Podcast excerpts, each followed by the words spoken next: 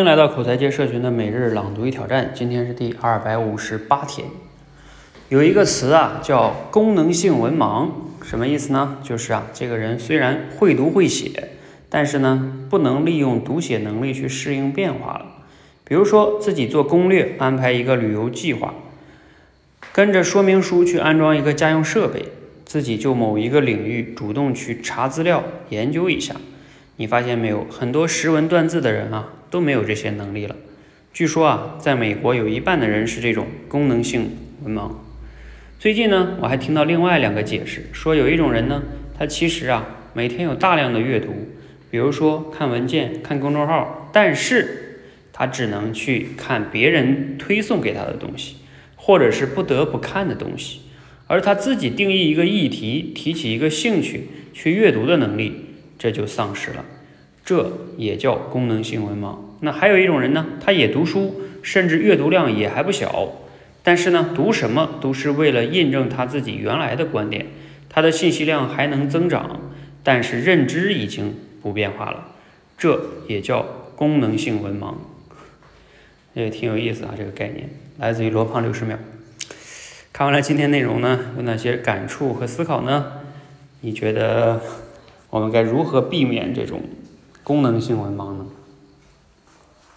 我觉得像他这么一说哈，我觉得咱们真的每个人都值得反思一下，因为想想咱们真的很多时候是这样的哈，就是，呃，比如说我们看的东西吧，都是别人推给我们啊，然后你看的都是你常看的东西，就是你一直在你的这个认知的舒适区里边。没有主动的去走出舒适区，或者说去拓展一些你认知边界之外的东西。这个确实值得咱们反思啊啊，可能有时候感觉自己在学习，但是其实这种学习是几乎无效的。那怎么才能避免这种功能性的文盲呢？嗯，我的一个想法觉得是，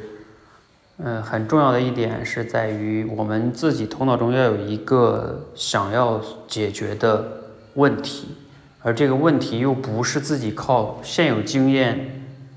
就能轻易解决的，啊，它需要你持续的探索、思考、学习，啊，甚至都不是看某一本书就能立刻解决的，你甚至可能需要看很多本书，然后从不同的领域去找找一些灵感，啊，跟不同的人交流，你才有可能对这个问题有更深刻的认识，然后才有可能打破一些思维的局限，去解决这个问题。嗯，所以这种就是有可能能帮我们 主动的去学习、去定义问题、去学习啊一些自己以前没学过的知识等等等等等等啊，才能更好的解决这个功能性文盲啊。否则你识文断字，但是你的识文断字只是在增加你的信息量，没有改变你的认知的本质